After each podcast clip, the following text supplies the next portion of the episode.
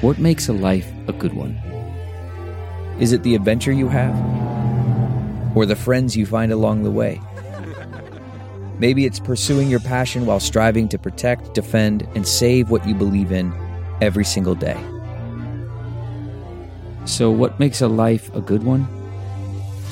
In the Coast Guard, we think it's all of the above and more. But you'll have to find out for yourself. Visit Go Coast Guard dot com to learn more.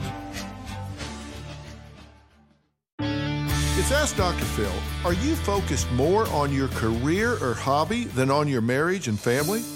Think of your marriage as a garden. If you went out into a field and you cleared an area and you planted a garden, and then you didn't go back for six months, what would happen? It would be swallowed back up by Mother Earth. You wouldn't even be able to find it.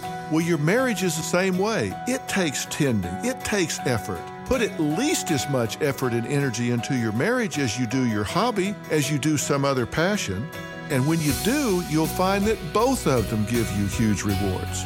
It's worth the trouble. For more on putting your family first, log on to D R Phil dot com. I'm Doctor Phil. The Hargan women seemed to have it all. We were blessed. My mom was amazing. But detectives would soon discover... Inside the house, there were the bodies of two women. A story of betrayal you would struggle to believe if it wasn't true. I am just praying to God, this is a sick joke. From forty-eight hours, this is Blood is Thicker, the Hargan family killings. Listen to Blood is Thicker, the Hargan family killings, early and ad-free on the forty-eight hours Plus subscription on Apple Podcasts.